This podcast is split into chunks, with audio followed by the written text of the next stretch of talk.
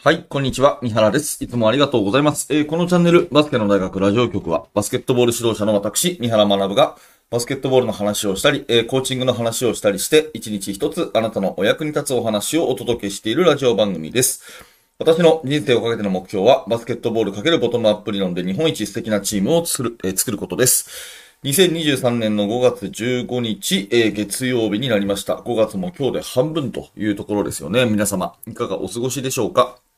さて、えー今日はですね、チーム作りの、えーコーチングフィロソフィー的な話をしていきたいのですが、えービジョナリーカンパニー2というね、非常に世界的な、え名著ですよね。有名な本から、ハリネズミの概念という話をしていきたいと思います。えバスケットボールの指導者の方がおそらくこれを聞いていらっしゃるんじゃないかなというふうに思うんですが、まあ、チームをね、えー作るときに、えー新しいチームになるときに何をね、えー取り組んでいくか、みたいなことって結構人は悩むと思うんですよね。まあ、それに対して、えー一つヒントになればというふうに思います。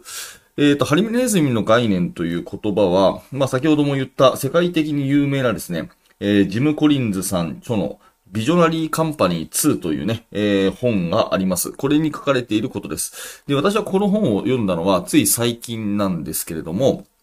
名前はなんとなく知ってたんですけどね、ちゃんと読んでみたのはつい最近で、で本当にいい本だなというふうに思っているので今日紹介をしますが、えーきっかけはですね、あの、日本代表女子のヘッドコーチの恩塚徹さんが、JBA の記者会見でですね、その代表チームの強化策、強化方針みたいな時に、えーまあ、世界一のアジリティ、世界一の俊敏性ね、こういったもので、えー勝負しますと。いうふうにお話をされた時に、このね、方針はハリネズミの概念から、えーヒントを得ましたと。この方針はハリネズミの概念からヒントを得ましたっていう話をされていたんですよね。うん。で、これってなんだろうと思って調べて、あ、この本に書いてあるこういうことなんだっていうのが分かって、で、私は読んでみて非常に感銘を受けたという、そういうことになります。で、ハリネズミの概念っていうのはどういうことかっていうと、ハリネズミっていう動物がいるじゃないですか。うん。あの、針が、こう、トゲトゲがね、えー、体についているネズミですよ。で、ネズミなんで体もちっちゃいし、大したことはできないんだけれども、あの、天敵に襲われそうになると、ね、他の動物に襲われそうになると、えー体を丸くして、体中を針でね、覆われるようにして、自分の身を守ると。うん。この本の中には、狐のことが書いてあって、狐はね、頭がいいし、いろんなことができるし、いろんなことを知ってるんだけれども、ハリネズミはたった一つ、体を丸めて針を見せるということだけで、自分の体を守る。で、絶対に負けないというね、たった一つのことを単純明快、たった一つのことだけ極めると、いかに強いかっていう、そういう話なんですよね。うん。で、えーいろんなことができる人はいると。いろんなことを知ってる人もいると。いろんなことをやった方がいい気がするけれども、実はそうじゃなくて、えー本当に偉大なチームになるためには、たった一つのことを極める。こっちの方がいいんですよっていう、そういうえメッセージだと私は思っています。で、もうちょっと詳しく言うとですね、このハリネズミの概念、じゃあ何をたった一つっていうふうに絞るかっていうと、えーこの本には3つ書いてあって、え1つ目は世界一になれることを見つける。ね。あなたが世界一になれる。あなたのチームが世界一になれることを見つける。っていうのがまず一つと。で、二つ目には、えー経済的な原動力になることを見つける。経済的な原動力。まあ、この本はですね、あの、企業が、ね、えー会社が偉大になるための本なので、まあ、経済的っていうね、まあ、利益がどれだけ出るかっていう話になってくると思うんですけど、まあ、私たちのバスケットボールで行くとですね、まあ、試合に、まあ、あの、直結する成果となるか、どうかってことですね。いくらその何か、世界一になれるものがあったとしても、それがバスケットボールの成果につながるようなことじゃなかったら、ちょっとそれは違うんじゃないかっていう話です。はい。で、世界一になれることっていうのが一つ目で、二つ目は経済的な原動力。まあ、バスケットで言うと、え試合の成果に直結するかっていうところだと思います。で、三つ目が情熱を持てること。情熱を持てる。ああんまり苦だと思わない。それをやってて楽しいと思えることね。え世界一になれる、え経済的な原動力になる、そして情熱を持てる。この三つが重なったところが、あなたにとってのハネズミの針です。で、そのたった一つのことを極めればいいと。ね、実際ハリネズミは背中を丸くして、ね、体を丸くして針を見せるという、たった一つのこの、えー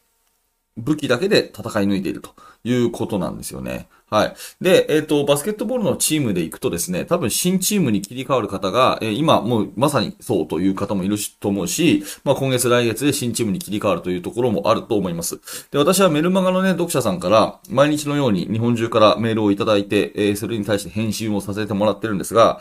特に多い悩みの一つがですね、新チーム何からやっていいかわからないと。新チーム何からやっていいかわからないということをよく言われるんですね。うん。で、それに対しては、その都度その都度真剣に、あの、誠意を込めて返信をしてるんだけども、今日そんなあなたにですね、え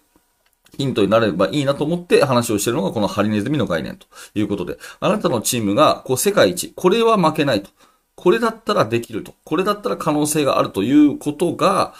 まずあるかどうか、世界一があるかどうか、そしてそれがバスケット的に直結するかどうか、良い成果に直結するかどうか、そしてそれに取り組んでいることが苦じゃなく、情熱的にできるかどうかっていう、この3つの観点からですね、あなたにとってのハリネズミの針を、まあ、見つけるということをまずやるといいんじゃないかなというふうに思います。まあ、私にとっては言うまでもなく、これがボトムアップ理論ということになるんですけど、まあ私にとってのハリネズミの針はボトムアップ理論なんですけど、まあこれをまずはあなたが見つけるということになるんじゃないかなと思います。で、逆にね、えー、この本にも書いてあったんですけど、大事なことは何をやるべきかのリストを作るんじゃなくて、何をやらないのかのリストを作るっていうことが大事ですね。ここ重要なんでもう一回言いますが、何をやるべきかリストじゃなくて、何をやらないかのリストを作るっていうことがすごく重要だと思います。うん。まあこれ、えっ、ー、と、あまり意味なくですね、ざーっとこう、あのー、リストの例を言っていくと、例えば、えー、選手勧誘はうちのチームはしないとかですね。それからプレスディフェンスはやらないとかですね。えー、ウェイトトレーニングはやらないとかですね。えー、シューティングはやらないとかですね。まあ今言ったら、あの適当な例ですけど、例えばそういうことを、あの、いっぱいいっぱい決めておいて、で、こういうことはしないと。で、ハリネズミは別になんかこう、器用に手足を使うわけでもないし、えー、わかんないけど、こう、土に潜る、まあ、本当は潜るのかな？わかんないですけど、なんか潜ることもしないし、泳ぐこともしないし、いろいろ他にできる動物はいっぱいいるんだけども、えー、他のことは一切しないと。決めて、とにかく敵が襲われてきたら体を丸める。もうこの一本勝負で行くと。いう風に決めてるから、あの、最強なんだという、まあその概念のもとですね、えー、何をやるかじゃなくて、何をやらないかを決めるっていうことがすごい重要じゃないかなっていう、そんなお話です。えー、まあ、やっぱり新チームになったりしてですね、まあシーズン中いつもそうかもしれませんけど、やっぱりこれやろう、あれやろう、ね、これやったりとかがいいかな、これやっといた方がいいかなって、もちろんそれはいっぱいあるんですけど、やった方がいいに越したことはないんですが、その世界一になれないことをやってもしょうがないと。それから経済的な原動力にならないことをやってもしょうがない。それからやってて情熱的、まあ指導者がまず楽しいなと思えないことをやってもしょうがないという観点で、やらないことリストをガンガン決めて、で、これはもうやらないと。やらないって決めて、えー、ハリネズミの針だけに集中するっていうことができると、多分あなたのチームはですね、どこの、えチームにもない魅力ができて、強みができて、えー、本当にハリネズミの概念のようにですね、あのー、非常に尖ったものができるんじゃないかなということなので、もし、えー、あなたがチーム作りに迷われているのであれば、え今日の話が何らかヒントになれば嬉しく思いますし、え私も本当に感銘を受けたこのビジョナリーカンパニー2ですね。ビジョナリーカンパニーって確か5冊ぐらい、01234かなって出てるんですけど、もっと出てるのかもしれない。私は1から読んだんですが、この2が多分、え私たち一般的なまあ、チームを持ってる人からすると、役に立つんじゃないかなっていうふうに思います。えー、まあ、もし、えー、この、今日のですね、あの、放送が好評だったら、ビジョナリーカンパニーの1の方もですね、非常に、あの、いい話がありますので、ちょっとそちらも続編として作ってみたいなと思いますが、えー、もしよかったら高評価、低評価、コメント、お気軽にお待ちしております。えー、今日の話はですね、バスケのチーム作りも大事、えー、ハリネズミの概念というお話です。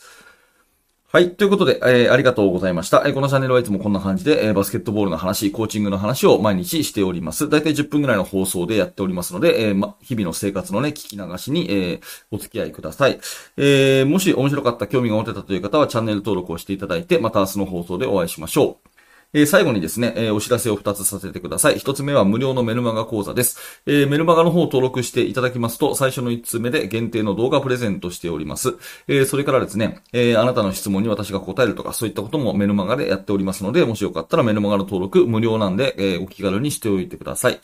えー、メルマガも登録していて、ラジオを毎日のように聞いているという方は、ぜひバスケの大学研究室の方に遊びに来てください。えー、日本全国のいろんな指導者の方が共に学ぶオンラインコミュニティになっています。えー、Facebook からの参加、それから YouTube メンバーシップからの参加ができます。え、下の説明欄に、え、バスケの大学研究室の案内ページありますので、え、内容を詳しく見てみてください。はい、最後までありがとうございました。三原学でした。それではまた。